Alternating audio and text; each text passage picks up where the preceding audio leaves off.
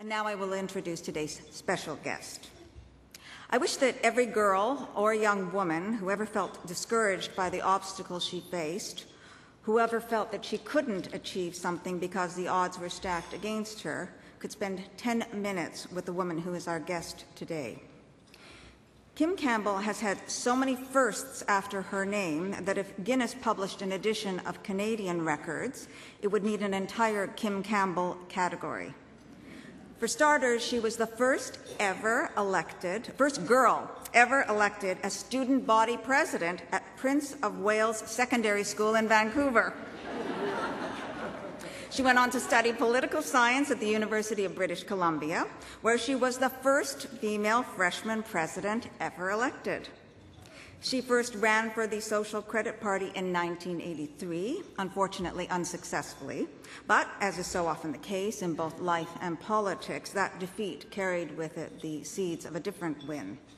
She went to work in the office of Premier Bill Bennett in the BC legislature, where she established herself as a political force. And she ran again in 1986. This time she won her seat and became the MLA for the riding of Vancouver Point Grey.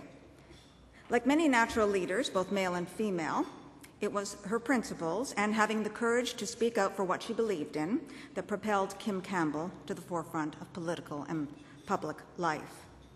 It was 1988. The Supreme Court of Canada had made a landmark decision that forever changed the lives and fates of women in this country. It struck down the law that prohibited abortions as being unconstitutional. Then BC Premier Bill Vander Zalm refused to abide by that decision, saying that his province would not fund abortions regardless of what the Supreme Court said. Kim Campbell, then a social credit backbencher, was once again a first. The first MLA to challenge the leader of her party, speaking about, out about her obligation to represent her constituents and the will of the people who elected her and to follow her own conscience rather than bend to the, to the will of her government. Later that year, she moved to federal politics with Brian Mulroney's cons- Progressive Conservatives, and she kept adding to the list of firsts with some of the most significant accomplishments by a woman in Canadian politics ever. In 1990, she became the first woman Minister of Justice and Attorney General of Canada, in 1993, she became the first female minister, uh, minister of National Defense. And when Brian Mulroney decided to step down, she defeated Jean Charest to become the first female leader of the Progressive Conservative Party. And on June 25, 1993, she became the first, and so far the only, woman Prime Minister of Canada. She retired from politics after losing the election in 1993, but her many accomplishments, her courage and tenacity and sense of justice have changed the way we see women's role in politics and government forever. So, who better to inspire us today as we honor and celebrate and encourage women as full contributors and participants in public life? Please join me in extending a warm welcome to a Canadian pioneer and role model for women everywhere, the Right Honourable Kim Campbell.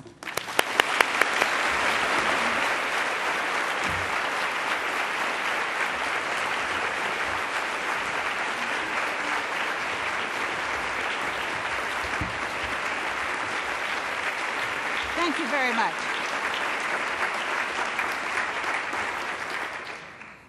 Years ago, when I was in graduate school, I was the student of a very famous professor, a man named Leonard Schapiro, who was a legend in the field of Soviet studies.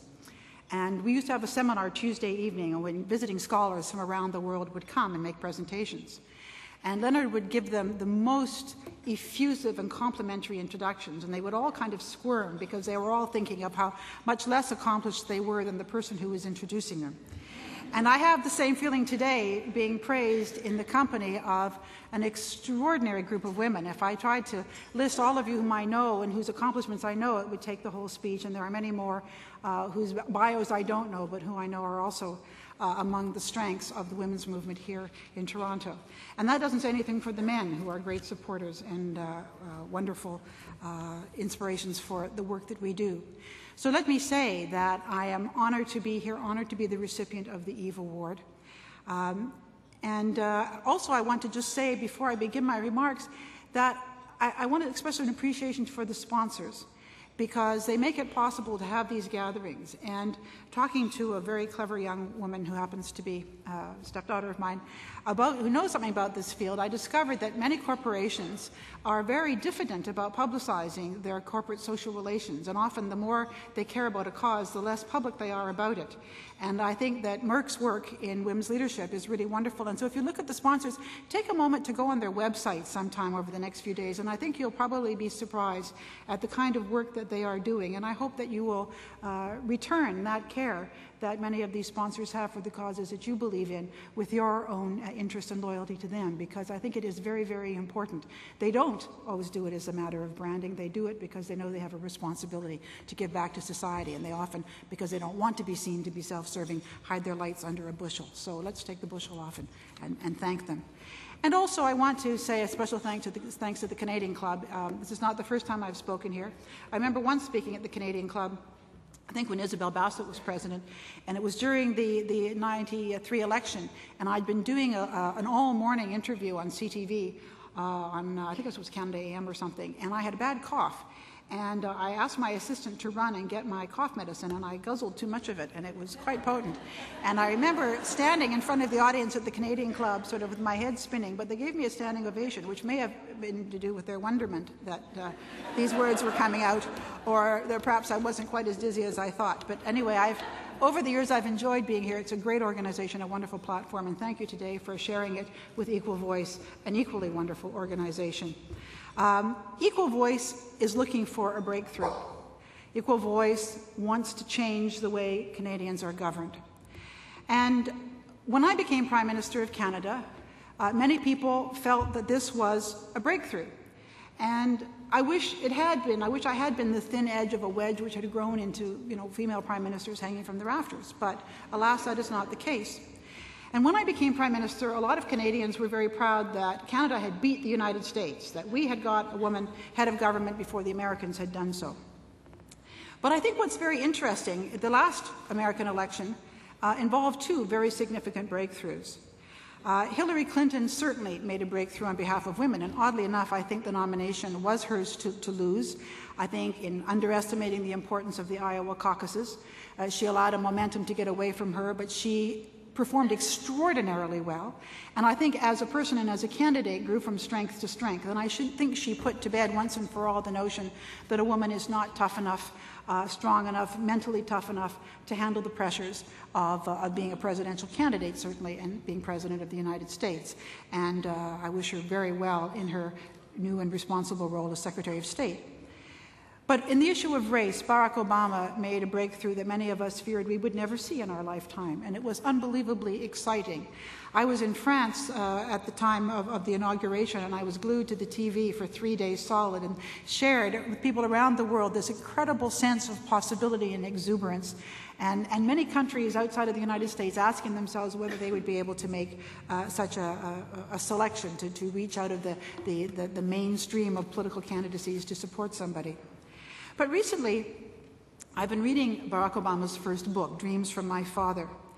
And there, it's a very interesting discussion of his childhood. He talks about the great good fortune he had in being raised as a very young boy to be totally oblivious to his color. And if anything, to think that being black was a great thing. His mother and her family and all people around them were very, very supportive. And when they living in Hawaii, there was much more of a colorblind uh, society. His mother remarried, and uh, the family moved to Indonesia, to Jakarta. And again, he lived in a society, his Indonesian stepfather was warm and wonderful to him, and he lived in a wonderful kind of polyglot mixed society where they had pet crocodiles in the backyard. I don't know, I'm not surprised he moved out if the crocodiles grow big. I don't care what color you are, I think you're lunch. But, um, but his mother had a job at the American Embassy. And one day he was visiting her at the embassy, and there he was in the reading room or something, and he was looking through some Life magazines. And there was a picture of a black man with his skin all peeling and distorted. And the story was that he had bought some kind of product which promised to make his skin white. And Obama talks about the incredible emotional impact of reading that story and reading about somebody who would want to make his black skin white. And what did this mean? Because he had never been exposed to any idea that his color was not as wonderful as anybody else's color. And he talks about how he kind of, he didn't talk to his mother about this article, and he kind of put it aside, but from then on, he began to notice that, well, he went back to the United States to school, that he began to notice that Bill Cosby never got the girl in I Spy, and that in his culture, black people weren't on the same footing as white people. And I was very struck by that because I think anyone who is a member of a group that is excluded or underrepresented for some purpose deals sometimes with the pain of recognition that no matter what you do, you're not wanted. And I thought of my own childhood, much like Obama's. I was raised to believe that girls could do anything.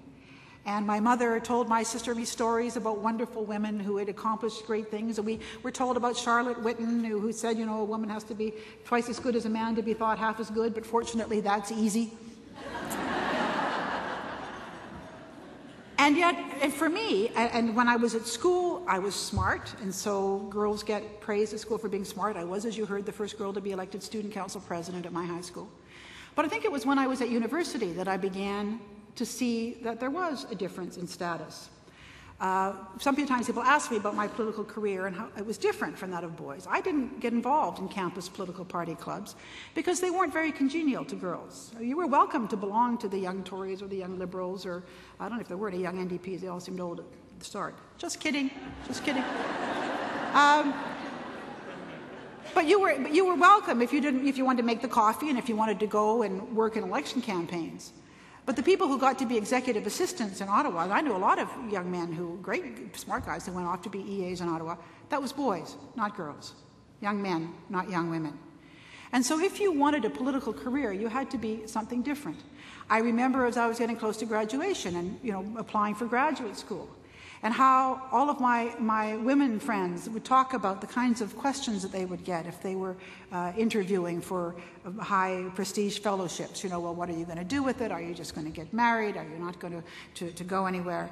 Uh, and of course, Rhodes scholarships simply were not available for women. So every time somebody of my generation parades out a Rhodes scholarship, uh, as, a, as a, a, source of pride, it aggravates me because the women of that person's generation were not eligible. It was about seven years, I think, after I graduated from university before women became eligible for Rhodes scholarships.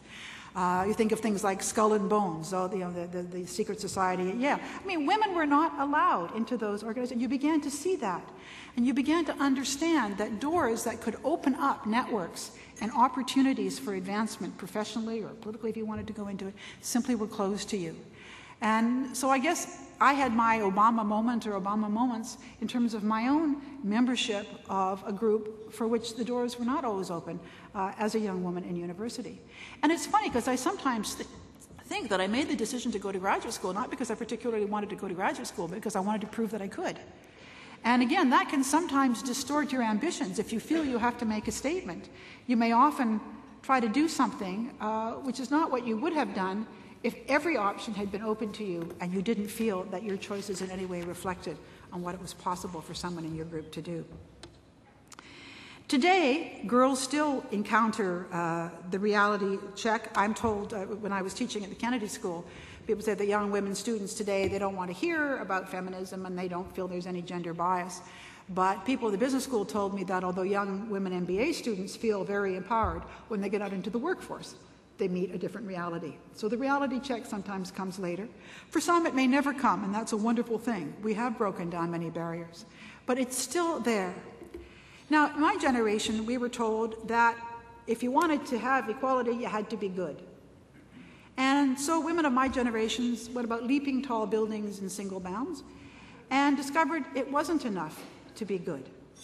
You could be brilliant, and it simply wasn't enough. It's interesting.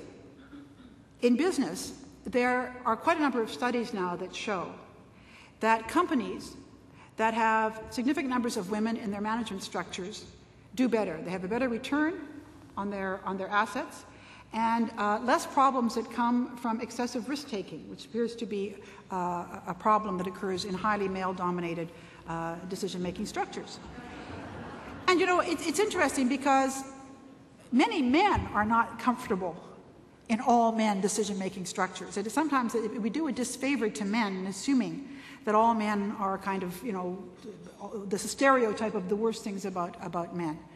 And in the same way, I wouldn't want to be in an all-female decision-making structure. I think that, that each, of, each of the genders, for, for a variety of reasons, some of them may be intrinsic, some of them are social, we bring certain perspectives, although there's as much division and difference within each sex as there is more division and difference within the sexes than there is between the sexes. So when I say that, I don't, I'm not saying this in a kind of a snide way at all, but simply that research shows that this is the case.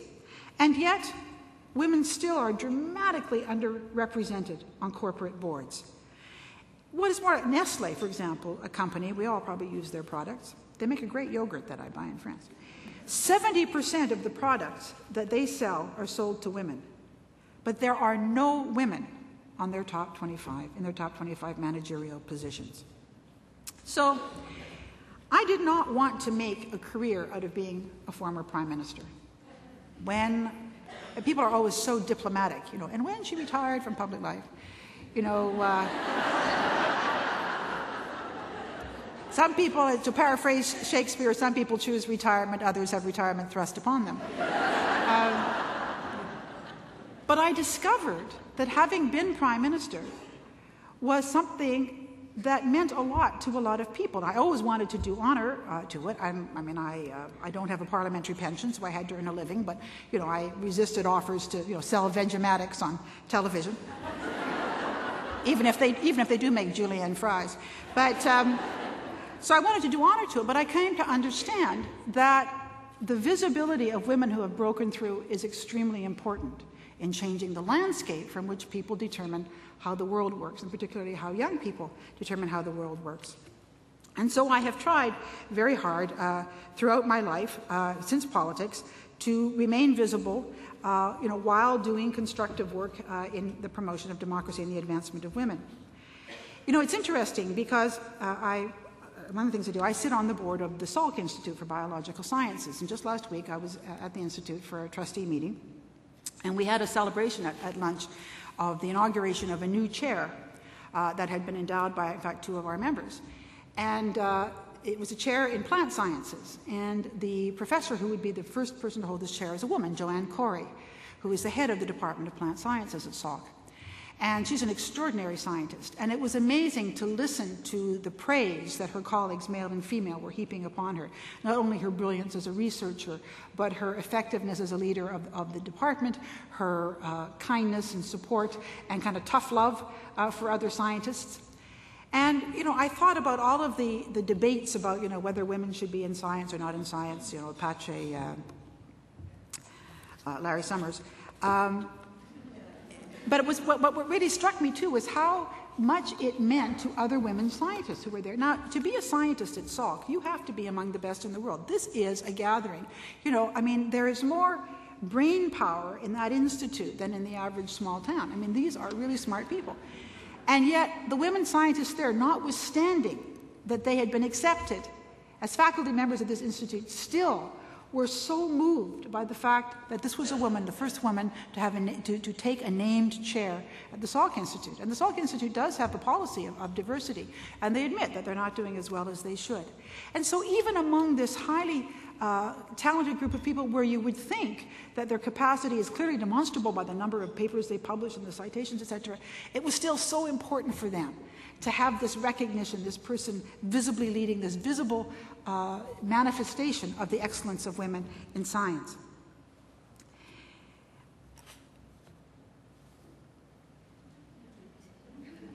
I think, uh, you know, I'm kind of tired of telling stories about brilliant women who got kicked in the teeth early days. Uh, there are so many of them. Uh, Joanne Chory happily didn't get kicked in the teeth, but you know, Sandra Day O'Connor, first woman in the U.S. Supreme Court, ranked third in Stanford Law School when she graduated. In fact, William Rehnquist ranked first, who went on to be Chief Justice. And when she graduated from law school, the only job any law firm would offer her was as a legal secretary. So she had no choice. She had to go into politics, and she later she created her own career and went on to a very distinguished career in the bench. And I, I can tell you a million of these stories, and I'm tired of telling them. I'm tired of telling them because there are so many. There may be, perhaps, writ large, statistical differences between the sexes in certain kinds of categories. Maybe if you took a gazillion men and a gazillion women and you measured them all, a gazillion, you know, a, a, a 0.25 gazillion men would be good at math and 0.24 gazillion women would be, gazillion women would be good at math. But whatever that may be, there is no scientific, reasonable reason to deny a talented woman who has demonstrated capacity the opportunity to achieve. And the problem with discrimination is that it is principles in general that destroy individual lives. Girls can't do this, so you can't come.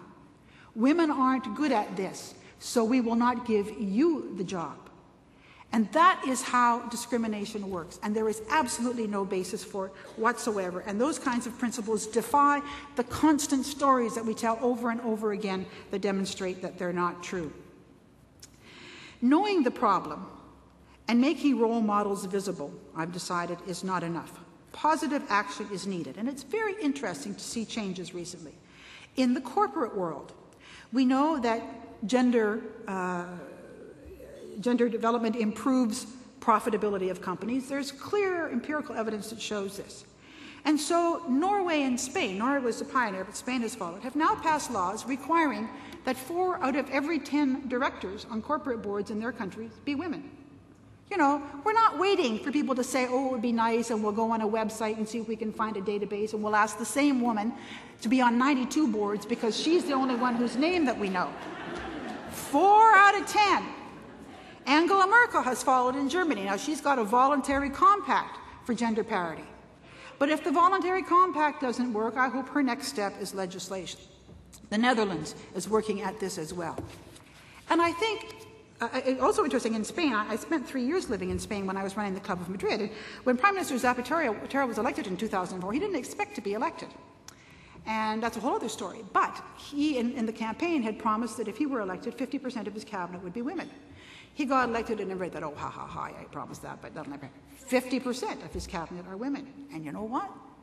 Spain is doing just fine. Well, it's not doing just fine because it's being terribly hit by the global economic crisis, but it's not because of the gender of half of its cabinet ministers. He delivered. And I think it's also very important to say that enlightened male leaders are a really important part of the solution to this issue. And I want to pay tribute to Brian Mulroney, who gave me the opportunity to do the things uh, that I did in the government of Canada. But we can't rely just on those who are enlightened, those who will make those changes. In my view, gender parity in government as a goal has to be seen not as a goal to be achieved. We have to see it as a right to be demanded. Gender parity is not something nice on your wish list. I think it's a right and incidentally, I just heard from Don Nicholson O'Brien, my former co conspirator in the days when I was in justice, that in fact, women pay in Canada pay over $44 billion every year in personal income tax more than men pay. Not 44 billion, but they pay more than men. So, no taxation without representation, ladies.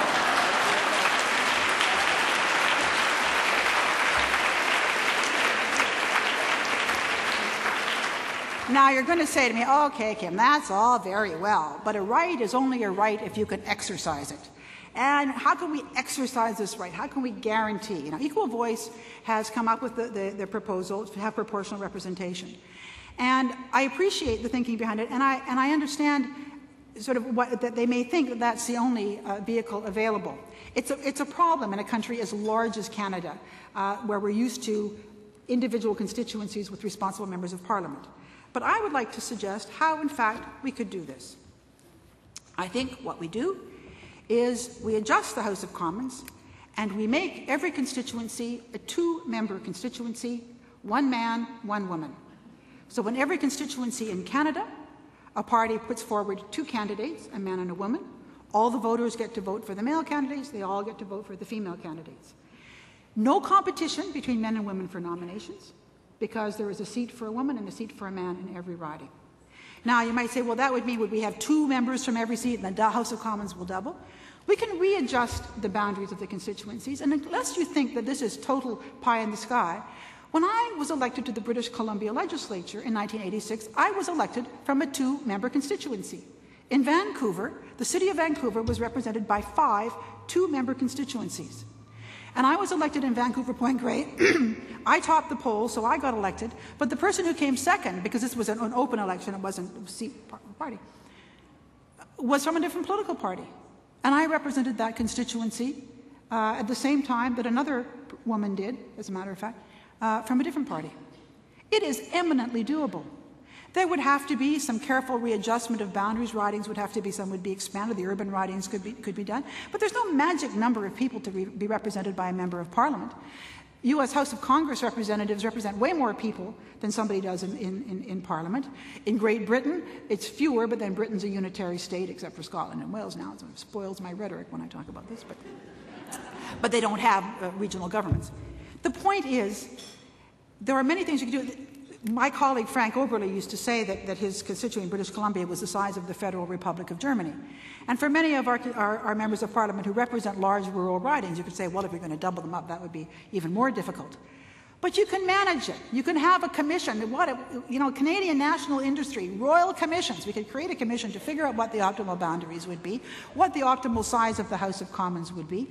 And, you know, the country that invented the BlackBerry cannot figure out technological ways to make sure that every Canadian is in touch with their elected representative, we should give it up.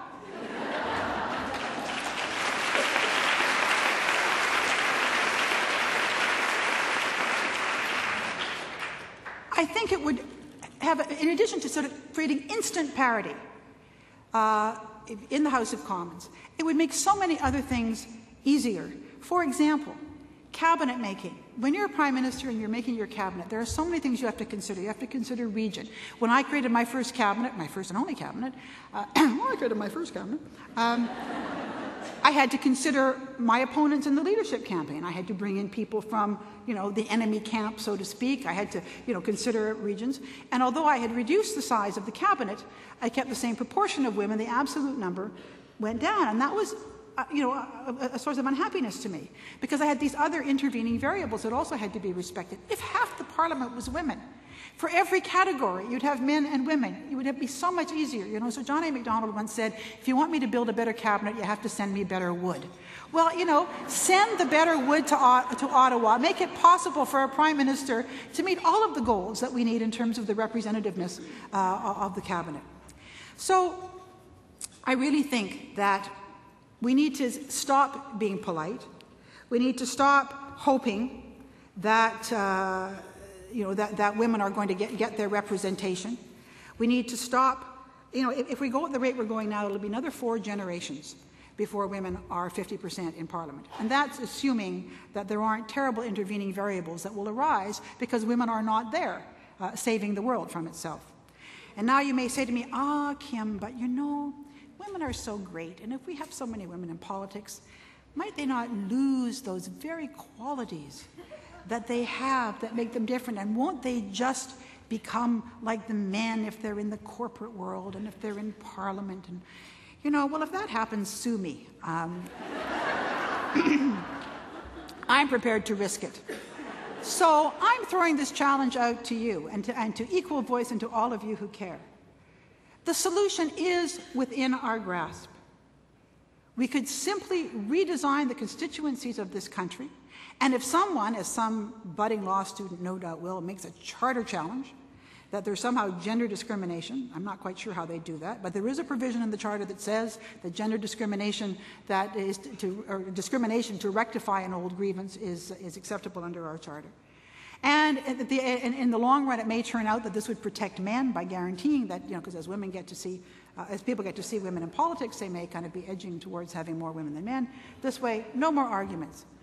And so, I want to say to you that, that we need to create a political system for all, a parliament where women are not just represented, but where finally, and once and for all, we have an equal voice. It's up to you. Thank you.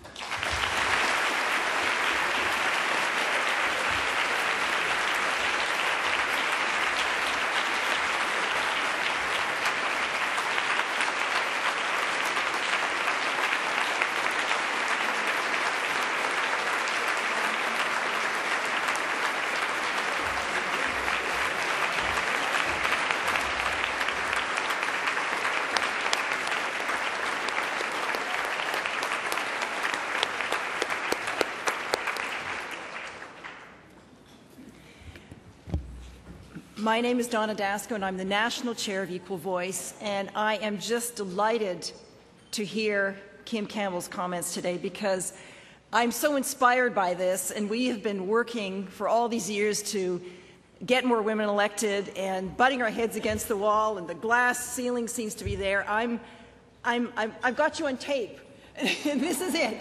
We are, we are going to do some of the things that you, you have suggested. I'm, uh, I'm, I'm so inspired by your comments. I am here today to, uh, to thank Kim Campbell for her wonderful speech and I'm here to present her with our Equal Voice Eve Award. The Equal Voice Eve Award recognizes individuals who have made a significant contribution to advancing women in Canadian politics. As you know, our previous recipients are Member of Parliament, the Honourable Carolyn Bennett, the Honourable Flora MacDonald, Her Worship Mayor Hazel McCallion, and former Ontario Cabinet Minister, the Honourable Frances Lankin. These women have all been trailblazers for women in politics, and they symbolize and support our cause. But let's talk about a trailblazer. A trailblazer. Nobody is more worthy of that title, and nobody is more worthy of our Eve Award than is the Right Honourable Kim Campbell.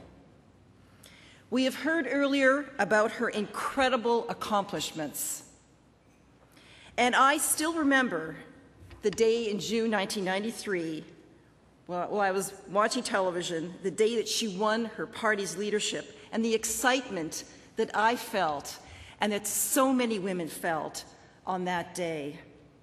In her biography, Time and Chance, she described the event this way, and I quote As we partied later that night, the joy of victory was deepened by the effect of the incredible realization that a woman was going to become prime minister.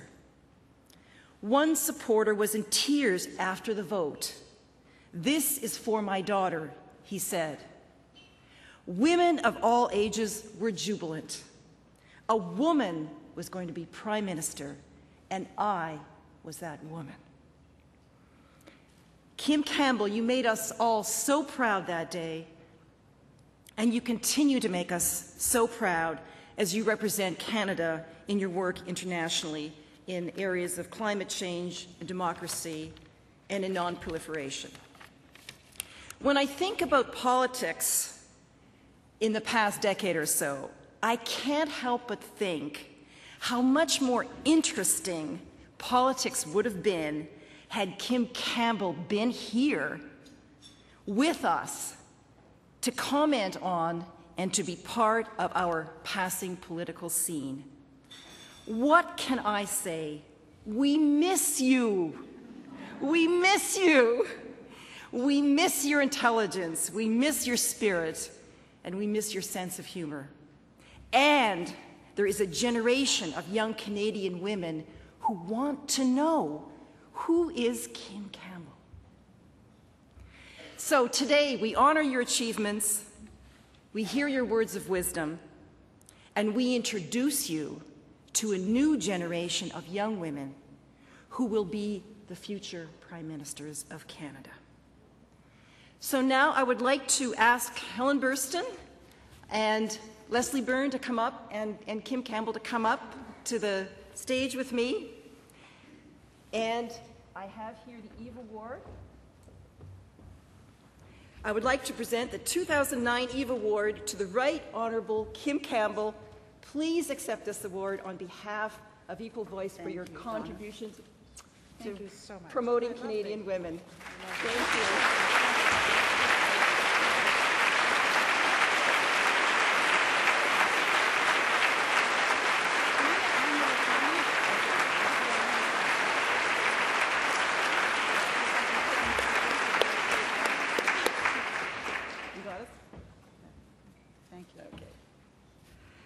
I'm very grateful, thank you. And I wanted to just add one comment.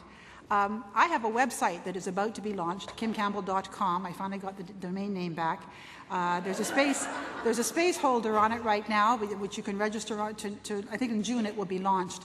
And I hope that you will uh, log on from time to time. Uh, you can find out what I'm doing, and there'll be opportunities for feedback. And I'm particularly hoping to use it, uh, part of it, as a way of encouraging young women to think of leadership. So, kimcampbell.com, soon to be available on a computer near you. Uh, please log on. In this wonderful world of the internet, we don't ever have to be apart. Thank you. And thank you for this.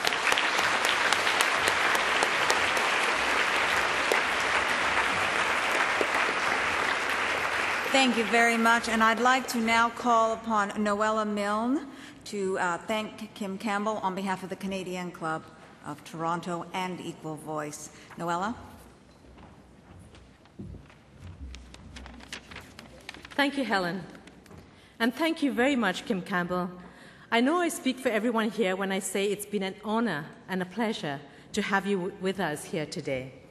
Especially in this context, recognizing the achievements of women in public life and looking to encourage more of us to, to follow on that trail you have blazed.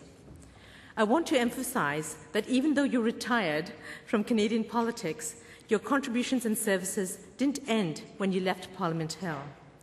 You haven't stopped pushing the envelope. You've just expanded your sphere of influence with contributions to so many boards, advisory committees, educational groups, and international organizations. You continue to inspire us here at home and millions of girls and women around the world. For all your firsts and all the firsts that are still to come for you, Canada, and especially Canadian women, are so proud. Thank you for making us thank you for making the highest levels of leadership and the full participation of women in government a reality for us in Canada, and for inspiring the next generation of women to follow in your footsteps. Thank you.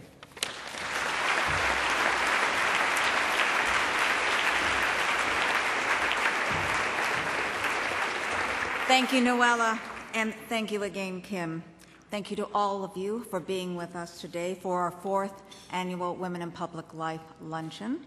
And on your way out, I'd like to remind you that there are uh, two tables, one set up to uh, display equal voice, and the other for the YWCA Women of Distinction uh, Awards. And these remarkable organizations are showcased there. Please stop and get more information on your way out.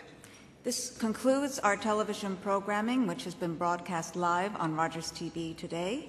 And uh, thank you again for joining us. This meeting of the Canadian Club of Toronto is now adjourned.